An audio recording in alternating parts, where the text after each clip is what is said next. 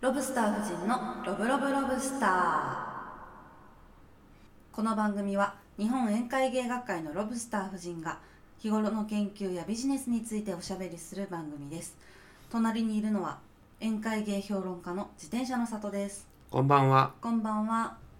皆さんおうち時間どうお過ごしでしょうかはい。自転車の里はもうテレワークリモートワークリで。モートワークうん。もう会社に行かなくても大丈夫なんじゃないかなって思いますね。おおーどんな感じで毎日動いてますまあ、朝起きて仕事をして、うんで、移動時間がないから、うん打ち合わせとかいっぱい入ってても、割と早く仕事が終わるなと思って、結構快適ですよ。おおよかったねうん。私はおうち時間大好きでうん。すごいいいんですけどうん。成長期真っ只中、うん。えー生傷の絶えないあの2歳になるもうすぐ2歳になる息子がいましてね、うん。まあ、彼がやっぱり家の中だけじゃちょっとうん。大変なもんで、うん。まあ1日1回ぐらいちょっとお散歩にねう行ん。かなきゃって感じでうん。なんやかんやでまあ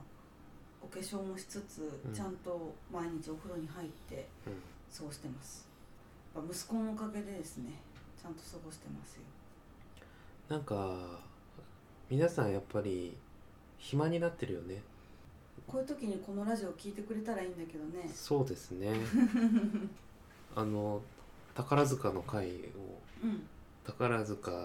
のねあの芝居を見に行ったって話を以前したんですけれども、うんあのその回をあの谷先生が聞いてくれたみたいでね、嬉しいよね、うんメールくれたねあのヒロインの子は地毛じゃなくてカツラだとそうカツラでしたあんな一番前で見て うわあうわあ地毛地毛地毛だーってこううん確信したのにカツラってすごいよねそうだよねまあすごい高いカツラだって言ってたからね、うん谷君がそうだねやっぱ一流は一流だねうんうんだってもう溶け込んでたもんうどんこが境目なんだろうな、ういいな私もああいう一流のカツラがかぶれるようになりたいよん、やっぱ高いんでしょうね一流のカツラっていうのいはくらぐらいなんだろうなちょっとカツラの相場がいまいちわかんないんだけどカツラって本当にピンキリですもんねうんまあうんドンキに売ってるやつでもまあ2000円うん、安くて1500円うんぐらいで全カツラうん、で2万円ぐらいは普通にするね安くてもだあからまあ100万円ぐらいすんじゃないー100万かまあでも100万円の価値あるよねあるあれはある地毛ねだと思ったの、あんな一番前で見てうね、ん、やっぱ舞台って贅沢なものですよね、そうですね、うん、地毛だと思わせるために100万円かかるんだもんうん、100万円とは決まったわけじゃないんだけど ね仮にね仮にうんまあでもその100万円ぐらい使ってうんるぐらいやっぱ細やかなところにね、うんそうやってお金がかかってるいややっぱ宴会芸でも、うん、あの1,000円のカツラとうん100万円のカツラだったらやっぱ違うでしょうねうんかぶってる人が、うんまあ、宝塚だとすごい技術をお持ちの方だけはど、いはまいあ、100万円のかつらかぶってねあの私たちが宴会芸したらそれはそれでまた滑稽で面白いかもしれないね確かに100万円のカツラが似合う人とそうじゃない人がいるんでしょうねうんやっぱそれなんて言うんだっけ豚に真 珠あ豚で思い出したんだけどさはい私あのディズニーシアターに入ってさ、あああのね今お子さんいる人は多いんじゃないですかねディズニーシアター加入してる人うん、うんそれがすごい良くてうんまあもちろん私は小さい頃に見てたその「不思議の国のアリス」とか「うんシンデレラ」とかうんもう見れるし、今新しいディズニーの映画も見れるんだけど一番いいのは1930年代とかのうんもうアニメが始まった頃のうんディズニーアニメ短編が見れるのよ、はいはでそれがもうほんと面白くてうん「花と木」とかうんあとね三匹の子豚赤ずきんちゃん私3匹の子豚がもう本当にドツボ3匹の子だってあの豚が家作って狼が吹き飛ばして吹吹きき飛飛ばばせすなやついみたいなやつ、うんあれ9分ぐらいのね短編アニメはいはいなんだけどめちゃくちゃ面白くて私うん1日に2回ぐらいは見てる絶対どういうところが面白いんですかえもうね初めにね「僕のお家は」って始まるんだけどあのもう豚がね、豚がうん、もう動きももうめちゃくちゃ可愛いし気持ち悪いし面白いしうあとね歌がねんうんなんかね絶妙に外れてて ねであと声のねうん声もすごいその豚とね合っててねすごいいいんだよねちょっともうもう一回僕のうちはって であと「わらのうち」うん木のうちレンガのうち全員やばやばい から全員それぞれがうんそれぞれ面白い声だし面白い歌を歌ってるからうんもうぜひみんな入って見てほしい毎日毎日、そうだねでその豚が出てくるその豚の3匹の豚子豚たちが出てくるの赤ずきんちゃんもあるのよはいはいはいそれももうちょっといかれてて面白いよ あの体調の悪いおばあさんにうんワインを届けに行くって発想がね で発想豚がこうあのショートコースとうんロングコースうんかな、ショートコース行けばいいよってこうんううん豚に言われて、うん赤ずきんちゃんがあの危ない道を通ってたら、まあ、案の定狼がいるっていう、うんまあ、あの豚が出てくるから赤ずきんちゃんも1日1回は見てる赤ずきんちゃんって豚出てこないですよね本来出てきてないと思う本来私もあん本ま来知らないんだ自けど分で解決するよねなんか確か狼のお腹の中に火詰め込んでなんか水の中に沈めたりするんじゃなかったっけなんかそう言われればそうだったような気もするんだけど一回食われて腹の中から出てくるみたいな描写もあった気もするしそれなんかグリム童話みたいなやつうんちょっとまた調べようそれうん宴会芸っぽいじゃんそうね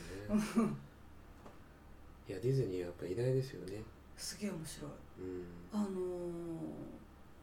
短編がいいようんディズニーシアターに入ってもう延々短編を見るっていうのは本当に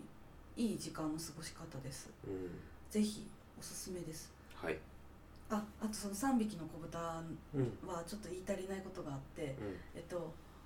レンガのお家のうん壁にかかってる絵を見てほ しいそれだけ言っとくわ確かね今安いですもんねあれ700円とかですからね月うん多分おうち時しか間もがね、うん1ヶ月無料なんだよ、あそうですうか、んじゃあちょっと3匹の子豚目当てに入って入みてるのくもださい、ねいいと思う、うん、えっと宴会芸学会がおうち時間に何をしてるかっていう話だよはいはい電子書籍を作ってるんですよでなんで作ってるかってニコニコ町会議の中でマニアフェスタというのをやるからうんそのマニアフェスタに出展したくてうん応募してたんだよねうんでマニアフェスタはもう私たちがずっと恋焦がれてる、えーイベントでもう絶対出たいって思っていながら出れなかった、うんまあ、あのいろんな予定がいろんな宴会芸が入っててずっと出れてないイベントなんだけど、まあ、今回このご時世でうんニコニコ町会議がなしになってでニコニコ町会議はニコニコネット町会議をすることになりマニアフェスタもとオンラインでマニアフェスタをすることになったうんその時に何をじゃあするかってことでマニアたちが電子書籍を作って売るといううんはい知ってもらうという企画なんですねで私たち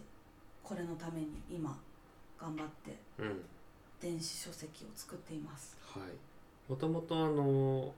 御手洗先生とかがうんロードサイダーズっていうねメルマガに書いている羽ばたけ宴会芸っていう連載があるんですけどうんその原稿をあのちょっと再編集して電子書籍の形にまとめ直すっていう作業を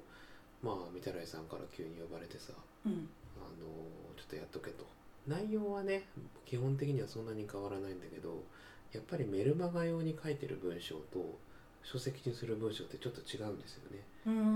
うんそうなんだなんか細かいところで言うと画像の貼り方とかさうんうん本の中にそんな画像入ってたら変じゃないそっかもともとあのワードで作ってるんだけどうんワードから電子書籍用の EPUB っていうフォーマットに変換するんですようんでその変換するにあたってその見出しの構造とかがあのワードでちゃんと綺麗になってないと EPUB になった時にぐちゃぐちゃになるとかがあってうんそういうところからやり直して細やかな作業だったんです細やかな作業をね随分やってますね私がうーんうんなんか御手洗先生がやったかのようなツイッターがありましたけ どえー書籍の名前はあの羽ばたけ宴会芸ではなくはいあの宴会芸の教科書120一世紀宴会芸史っていうことになりました気になるね宴会芸の教科書っていうシリーズをこれからいろいろ出していくとああうそれはいいねんうんで救世主さんが表紙を書いてくださってねうんあんまり私も三原井さんもそうなんですけどうん同人誌みたいなところにあんまり詳しくなくて、私もなんですようん、あれ今3万5千字ぐらいあるんだけどうんそんなボリュームなもんなんだっけっていうのはちょっとありますねやっぱ同人誌って薄い本って言うじゃん薄い本あれ違いうやそ言れう言うと思言ううよねうん薄いからさ3万5千字って薄くないよねまあ一般的な本でどうなんだろうね本で言うとそんなに分厚くはないですけど、うんとにかく画像が結構多いからめくる回数で言ったら相当多いでしょう、ん私も全部読んだんだけど、うんやっぱ画像もあるからもうパンパンパンパンこうんう Kindle でも押せて小気味よく読めるうんあとなんかすごい何度も読んだことある文章なんだけどまた読み返してすごい読みやすいからうんうん超笑いながら読みました勉強になりますよね、なるうんあとやっぱ宴会芸学会って一生懸命今まですごく説明してきたけど、どこかでやっぱ分かってもらえてないうんうんなっていうかあのあの伝えきれないし分かりきれないみたいなうんそういうことがあったけどうんこの書籍があることでちょちょっと読んでみてくださいってこう言えるっていうのはそうですいいねよね。結構多くの方がねインスタグラムとかフェイスブックで見て、絶滅危惧宴会芸の写真だけをね、まあ、ご覧になっていてうんまあそういう面白い写真を撮る人たちみたいなうんそういう認識の人が多いんじゃないかなとは思うんですけど、まあ、本当はねあの写真だけで言っても20世紀宴会芸誌で書いたのは、まあ、最初はさ明治期宴会芸っていうのがうんあってでそこからまあ戦争を経て670年代にアバンギャルド宴会芸が出てきてうんでそこからバブルがね宴会芸の冠やあの生物大爆発みたいな時代にあの一つはインスタント芸っていうのが出てきたのともう一個バブル限界芸が出てきてバブル限界芸があの宴会芸の全てを駆逐してしまって今宴会芸冬の時代があるんですっていうこの一連の歴史がさすごいね今のうんこのパーッとこうタラッタタタタッと言ったのはすごいね。一連のやっぱ歴今もう史息をができなかったもん。うんやっぱり知ってもらうっていうことが、うんまあ、まずは宴会芸研究者としてはみんな知っておかなきゃいけないことだし。そうだね。うんやっぱり歴史を知らないと未来ってなかなか描けないなとおお。思うんですよやっぱ若い世代の人にも読んでもらいたいし、そうですね今やっぱり Zoom とかでさ皆さんやってる中で、まあ、Zoom 飲み会における宴会芸とはみたいなうんことって考えてる人多いと思うんだけどうん、やっぱりそこにも歴史があってこそなんじゃないかなっていう気がするんですよね。そうですね。六七十年代をアバンギャルド宴会芸って名付けたのは、うん、うんすごいいい発明だなと思ってまして、うん私あの頃の宴会芸をどう表現すればいいかちょっとうん難しいなと思ってたんですけど、うんあれをアバンギャルドっていう言葉にしたのは本当にいいなって、スッと入ってくるなっていう感じが、そうですね、まあそこはやっぱりね三田来会長とか中野原さんが若い頃に実際やってたところっていうのもあるし、うんうん結構ね三田来会長も同世代のね人たちが演劇とかさうん音楽とかさそういうのやってる中で自分の道として宴会芸っていうのを選んでやっていたわけだから、うん、やまあっぱそこは思い入れがあるんでしょうね思い入れがありますよね。そういう意味でもすごくこう分かりやすくうん、時代によって分かれていてうん、非常に読みやすくて分かりやすい、だからこれからは20世紀宴会芸師って結構ね全体像が明らかになってきてると思うんですよ文献も多いし、だからその前とかね19世紀宴会芸師とかさ、うん江戸時代のやつとかもなんか葛飾北斎がうさ、んあの宴会芸用に踊りの絵を描いたあやーつとあかるがねね刊行されてたりするし、本当はね江戸時代の宴会芸文化ってすごいあると思うんですようん、うね。んそうだよねうんあとは太鼓持ち、うんお座敷芸はちょっと掘り下げたいなと思うところですね、うん全然知らないし、そうだね、うんあとさその三田内会長の序文にも書いてあったんだけどうん秀吉がね、うんあの自分のねあ、生涯の功績を能にしてうん、自分で踊ってたとか家康と前田利家にもう一緒に踊らせてうん結構不況を買ってたみたいな そういう話もあるわけですよ。あやっぱその特に能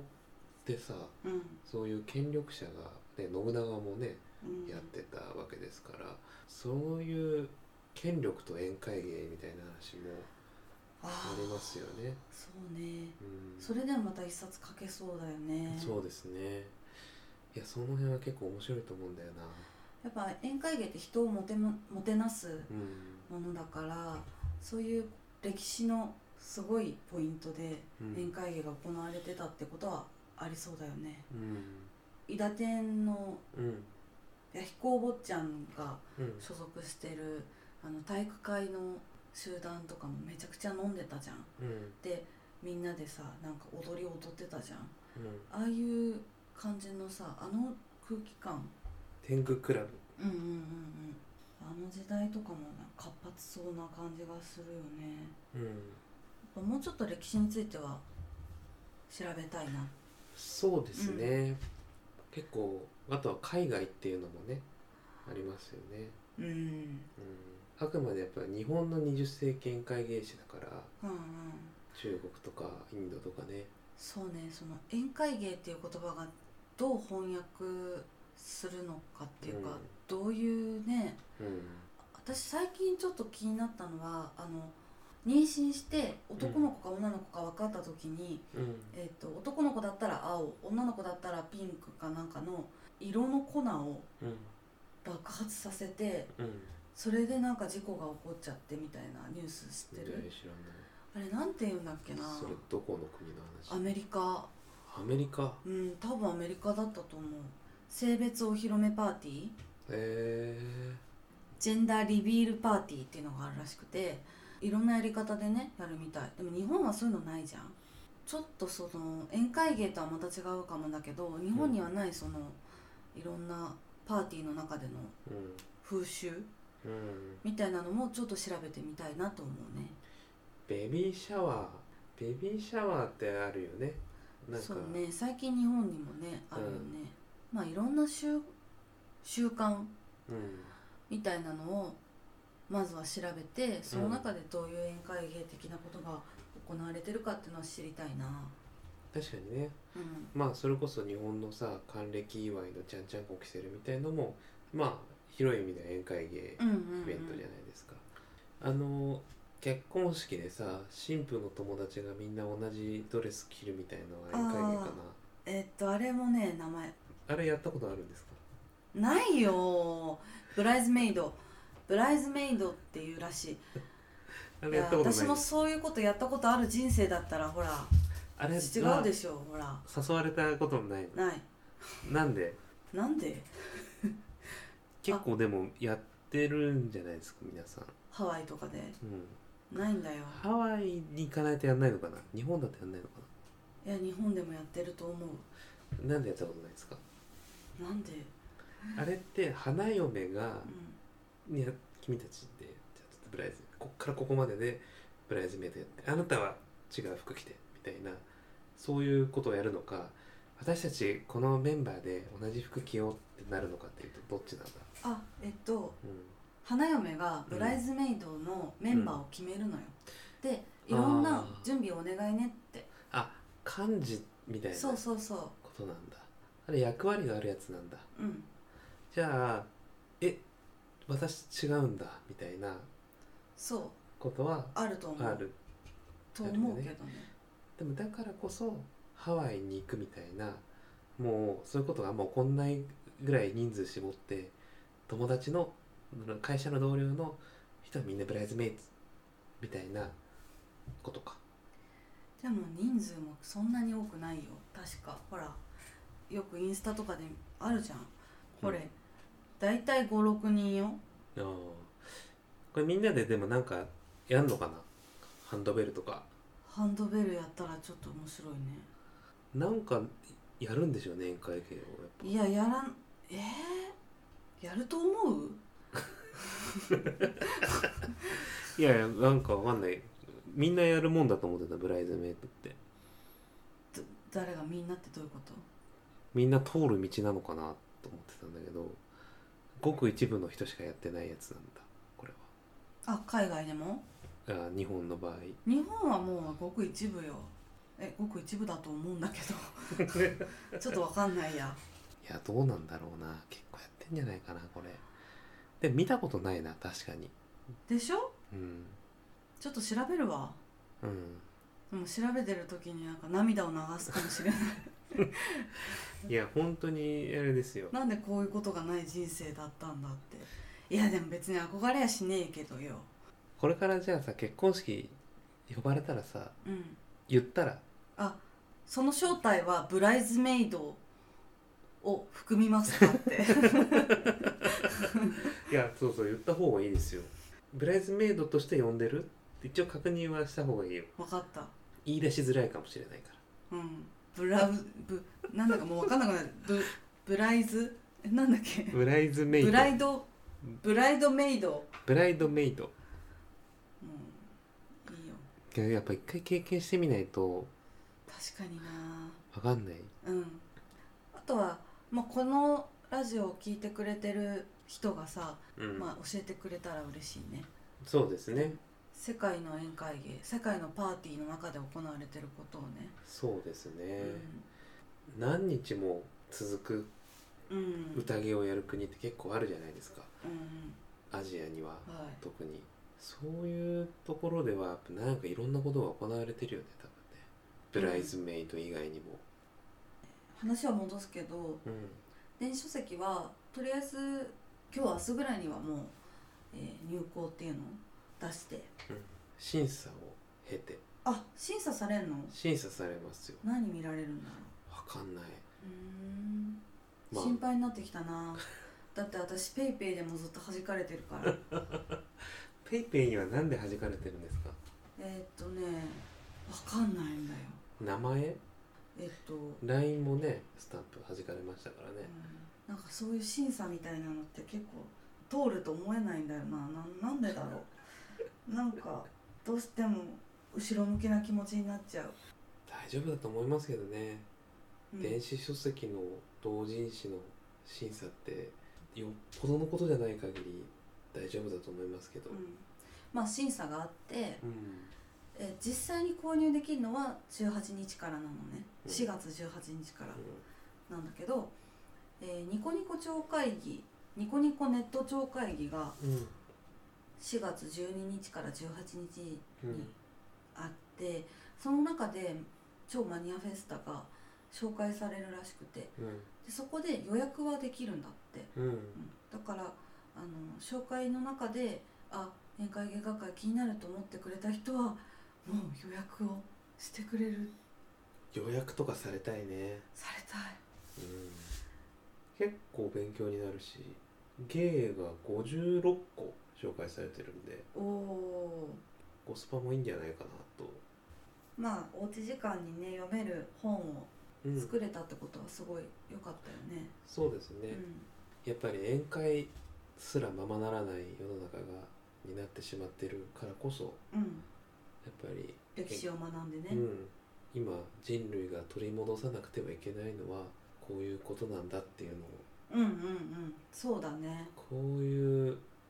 無駄さっていうことをうん、取り戻すための期間なんだと、そうだね。